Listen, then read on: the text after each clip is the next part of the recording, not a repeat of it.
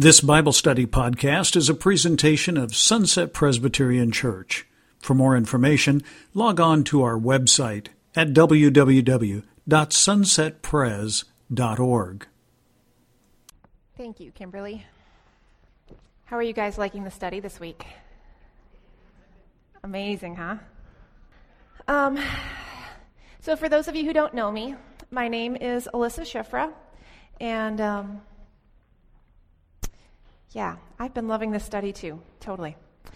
Last week, we, um, to kind of recap, we started out the book of Acts, and we, um, which starts right after Jesus' resurrection, and we looked at the 40 days that Jesus kept reappearing to his disciples, teaching them and preparing them for, um, for the Great Commission. And we ended with his ascension into heaven and with his words of the Great Commission, um, his, and also his instructions for the disciples to wait for the Holy Spirit to come upon them. So Jesus was telling them, I have this big mission for you, but he doesn't want them to go in their own power. So they're just supposed to sit around, I guess, and pray and wait for the Holy Spirit to come on them and empower them. So before I read the first part of our passage, let's pray quick. Heavenly Father, we thank you so much for your word. We thank you for this um, book of the Bible and um, for the example of the early church. And God, we pray that your Holy Spirit would come right now, um, quiet our hearts, give us ears to hear, and um, let your Spirit speak. Amen. So, our passage starts out in that time when they're waiting. And if you're wondering, like me, how long did they wait? Turns out there are 10 days between um, Passover and Pentecost. So, or not 10 days, 50 days. 50 days. So if you calculate that out, you've got three days of Jesus being dead till he's raised from the dead. You have 40 days of Jesus meeting with them. That leaves seven days in which they're being told to wait. So we start up in chapter 1. In those days, Peter stood up among the believers, a group numbering about 120, and said, Brothers and sisters, the scriptures had to be fulfilled in which the Holy Spirit spoke long ago through David concerning Judas, who served as guide for those who arrested Jesus. He was one of our number and shared in our ministry. And then he goes on about little details about that. For, said Peter, it's written in the book of Psalms, May his place be deserted, let there be no one to dwell in it, and may another take his place of leadership. Therefore, it is necessary to choose one of the men who've been with us the whole time the Lord Jesus went in and out among us, beginning with John's baptism to the time when Jesus was taken up from us. For one of these must become a witness with us of his resurrection. So they proposed the names of two men, Joseph called Barsabbas, also known as Justus, and Matthias. Then they prayed, Lord, you know everyone's heart. Show us which of these two you have chosen to take over this apostolic ministry, which Judas left to go where he belongs. Then they cast lots, and the lot fell to Matthias. So he was added to the eleven apostles. Now I have a little confession. My uh, study materials, my study Bible, didn't really seem to have think anything was weird about this little mini episode. But to me, it feels a little reflexive, very Peter. It kind of makes sense to me why they're doing this and kind of not. And even though, like I said, none of my studies seem to think that the timing of this was weird, I can't help but think if it was that important for Judas to be replaced, wouldn't Jesus have said something when he was right there with them? I mean, he was literally physically just there. So I don't quite, you know, little question the timing myself personally. And then secondly, Matthias just kind of seems to disappear from the story after that. So that was just my, like I said, my personal confession about how I reacted to that. But then I started to think about the situation that Peter's in about the roller coaster of events that he's been through, how you have this big fisherman cooped up inside with nothing to do but pray.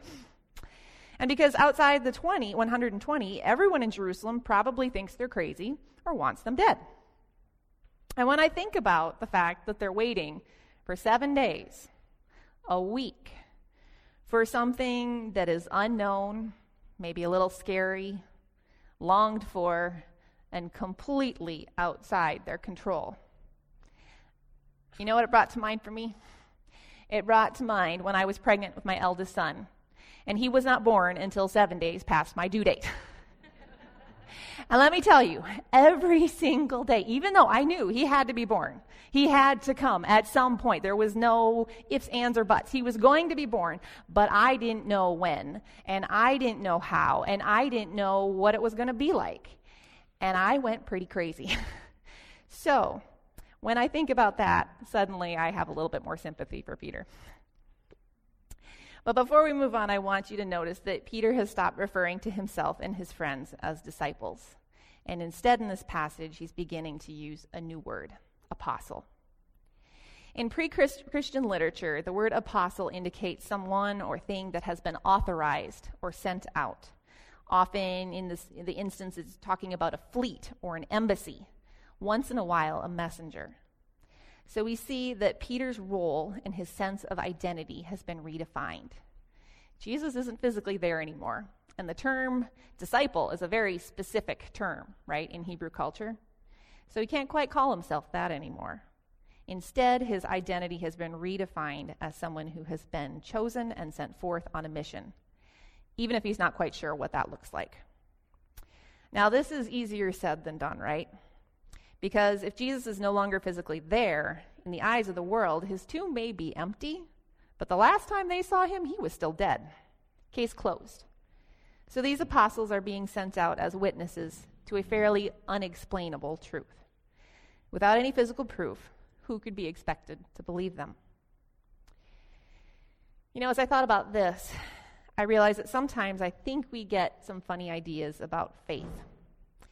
We think that because, I mean, all things are possible for God, right?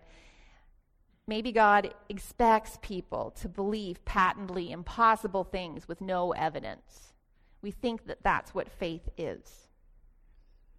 And once I think about it, I go, how is it that we have the nerve to wonder why a person wouldn't accept Jesus Christ as their Lord and Savior based on the word of a nice stranger who knocks on their door?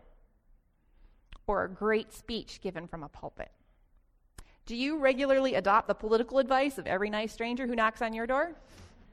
Do you listen to the ideas of every single person just because they happen to be talking from a podium? Please don't misunderstand me. God regularly asks his children, people who know him, people who understand who he is, and who have a relationship, a track record of what God is capable of, to believe that what he says is true, even if it seems impossible in our eyes. But God also gave us discernment for a reason. And what we're going to find out is that when God asks people to believe and trust in Him over things that He knows are unexplainable to us, God makes the way. One of my favorite psalms is Psalm 77. And this was a there's a verse that God gave to me in a time of my life. Verse 19 reads, "Your road led through the sea, your pathway through the mighty waters, a pathway no one knew was there." And it's talking about God leading the Israelites through the Red Sea to escape from the Egyptians. Now, that was something, he was leading them on a path. But five minutes prior, that path didn't exist. That path was unexplainable, even impossible. But that was the path that God chose to lead them through. God often uses impossible things as evidence so that we know that only God could have done it. And in this case, and Peter has a huge cause for relief if he had only known, God wasn't expecting them to come up with the proof. God was planning for them to become the proof. So let's read on. When the day of Pentecost came, they were all together in one place. Suddenly, a sound like the blowing of a violent wind came from heaven and filled the whole house where they were sitting. They saw what seemed to be tongues of fire that separated and came to rest on each one of them. All of them were filled with the Holy Spirit and began to speak in others' tongues as the Spirit enabled them. Now there were staying in Jerusalem God fearing Jews from every nation under heaven. And when they heard this sound, a crowd came together in bewilderment because each one heard their own language being spoken. Utterly amazed, they asked, Aren't all these who are speaking Galileans? Then how is it that each of us hears them in our native language? Parthians, Medes, and Elamites, residents of Mesopotamia, Judea and Cappadocia, Pontus and Asia, Phrygia and Pamphylia, Egypt and the parts of Libya near Cyrene, visitors from Rome, both Jews and converts to Judaism, Cretans and Arabs. We hear them declaring the wonders of God in our own tongues. Amazed and perplexed, they asked one another, What does this mean? Some, however, made fun of them and said, They've had too much wine.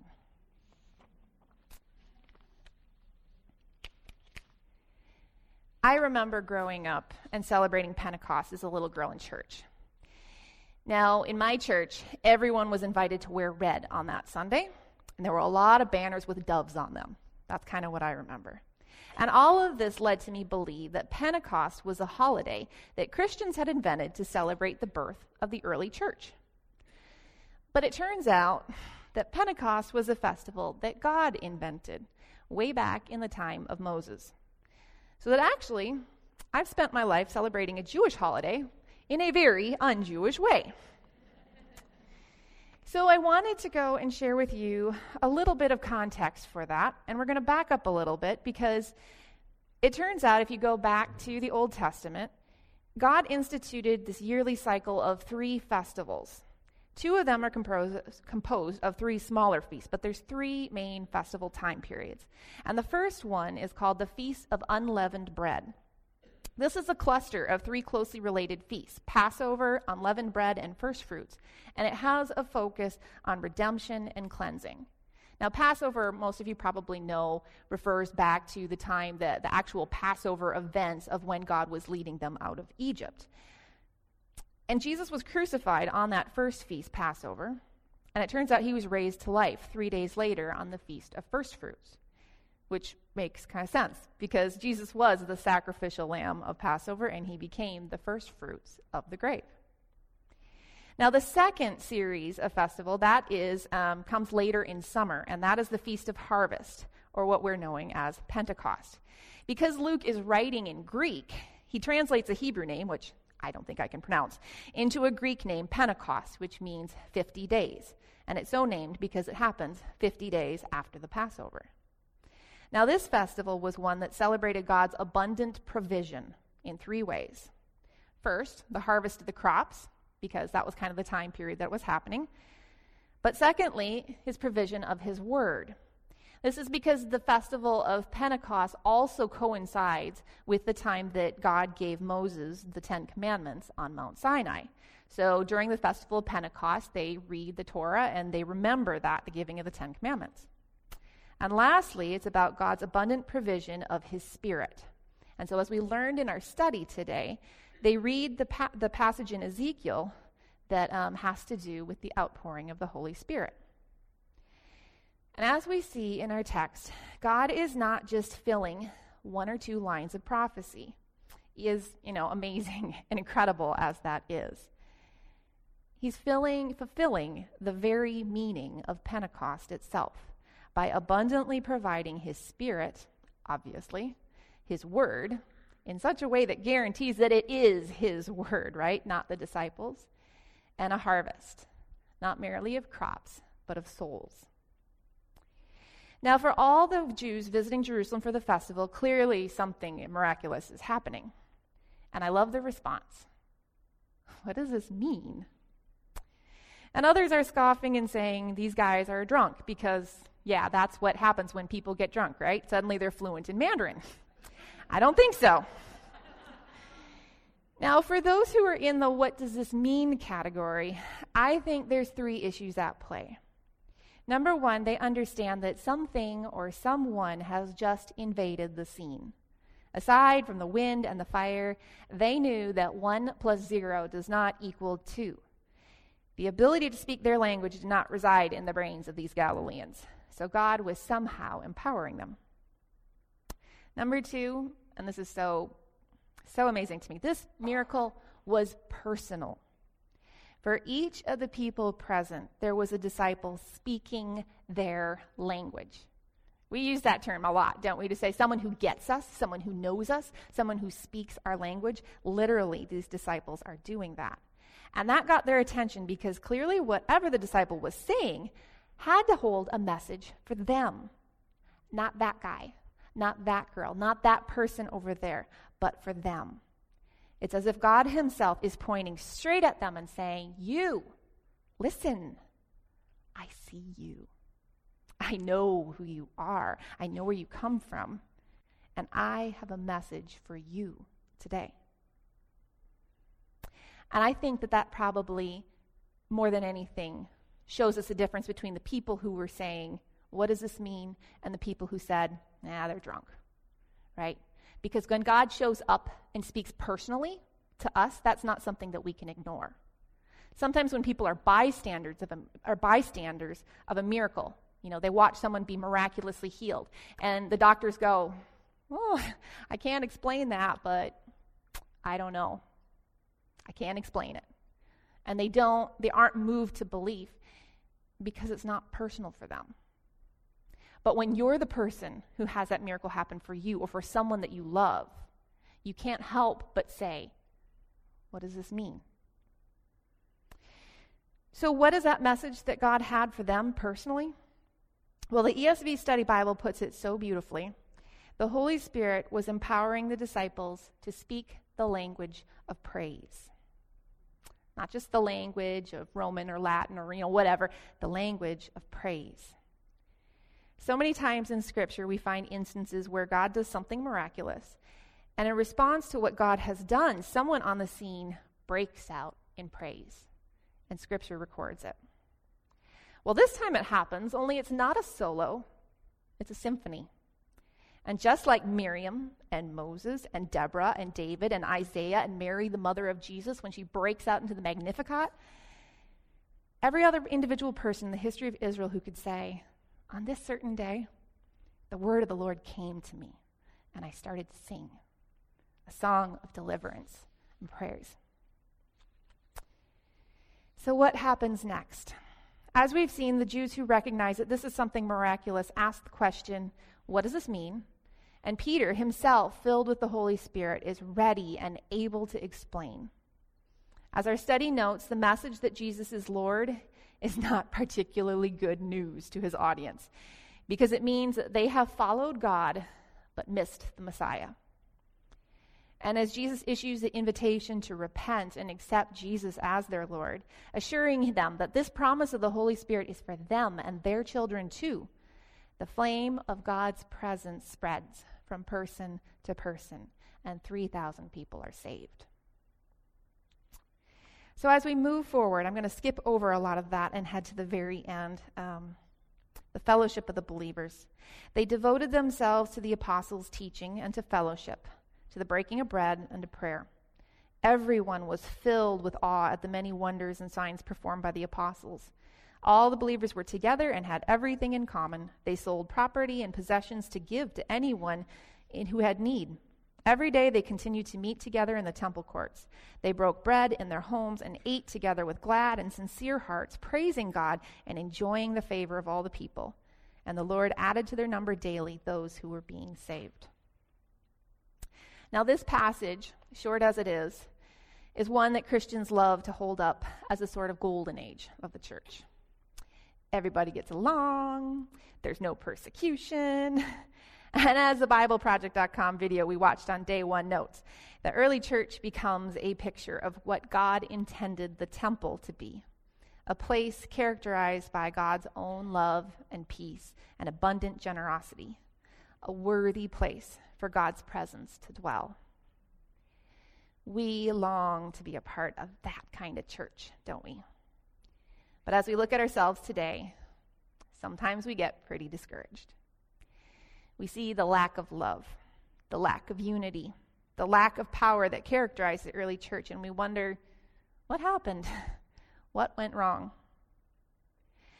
Our study this week put a lot of emphasis on growing deeper as women of prayer and women who know God's word. And to that, I say, Amen, right? There are absolutely, these are key areas where God deepens and grows us as women of faith, and that requires our engagement. But I also know that for many of you, the enemy likes to use these areas as causes for reproach You don't know enough. You don't pray enough. God could never use you. So you're waiting, even after God has given you his spirit, until the day comes when you'll finally be spiritual enough. But ladies, that's a lie. And even though you know, you know that it's God's Spirit entering into your Bible study and your prayers that makes them effective, you're never going to get it until you experience it for yourself. So I say to you today if you've never had the joy of opening your Bible and having the Holy Spirit show you something out of Scripture that you could never have seen for yourself, but it's so personal, it speaks exactly to right where you are, then you're missing out. You're missing the point. If you've never prayed for a friend and been flabbergasted because somehow one little phrase that just sort of came into your mind turned out to be something that spoke directly to them, something that only God could have known, well, then you're kind of missing out. This summer, I even have to say, God changed my perspective when a friend came up to me and asked me to pray for some pain that she was experiencing. So I did. And not just like, hey, would you go home and pray for me, but like, hey, would we sit down right here and pray about it?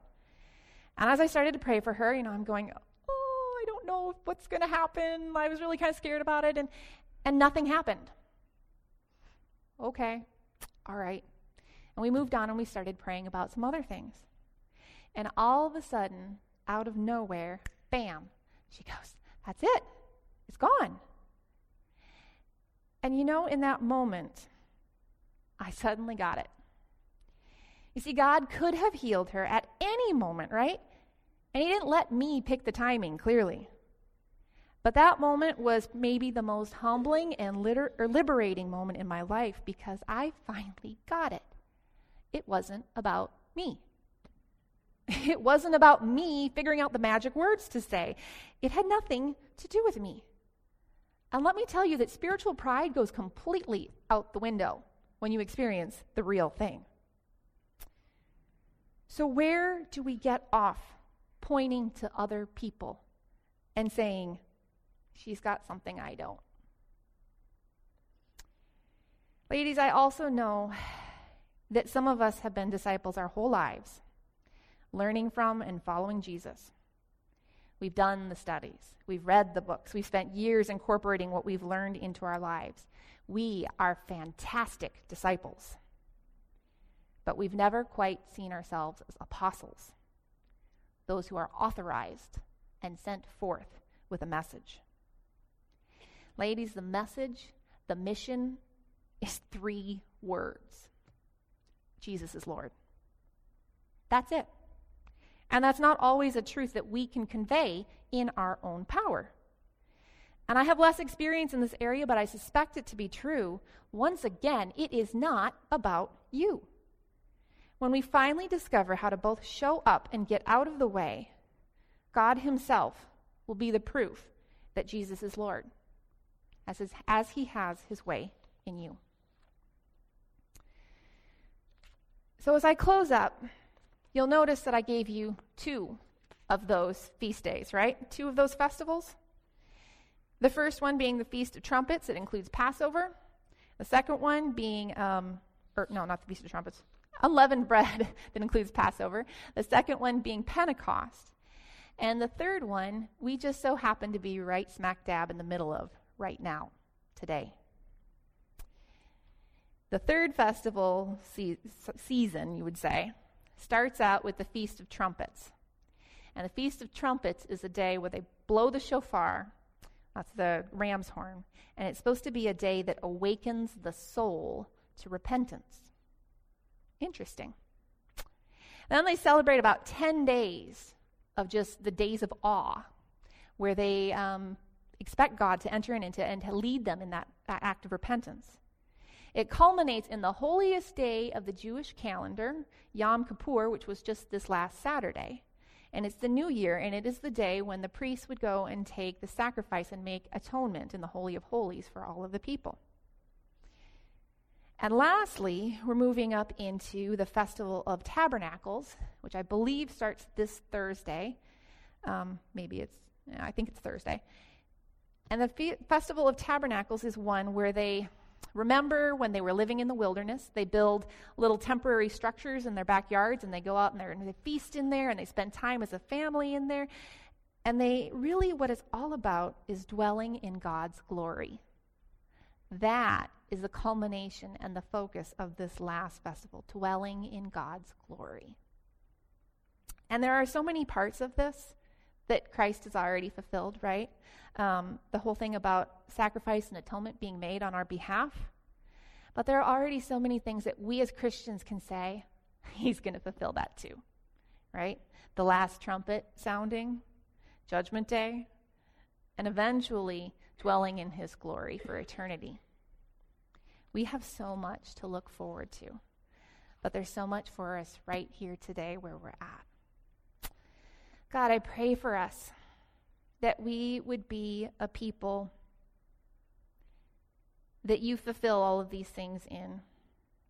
We would be a people, um, just like in Passover, with its emphasis on cleansing and redemption, we would be a people who are cleansed and redeemed by the blood of the Lamb. Just like in Pentecost, we would be a people who are overwhelmed by your abundant provision who depend on you, God, for that, and who praise you, whose lives overflow in praise.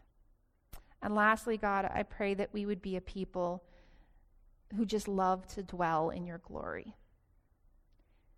God, as we go into our small groups today, as we go into our week, I pray, God, that your spirit would fill us, that we would find ways to um, get out of the way and just allow you to, to make a way for us, to make us into the proof that Jesus really is Lord. God, we ask for these things and we thank you because we know that you love to fulfill them. In Jesus' name, amen.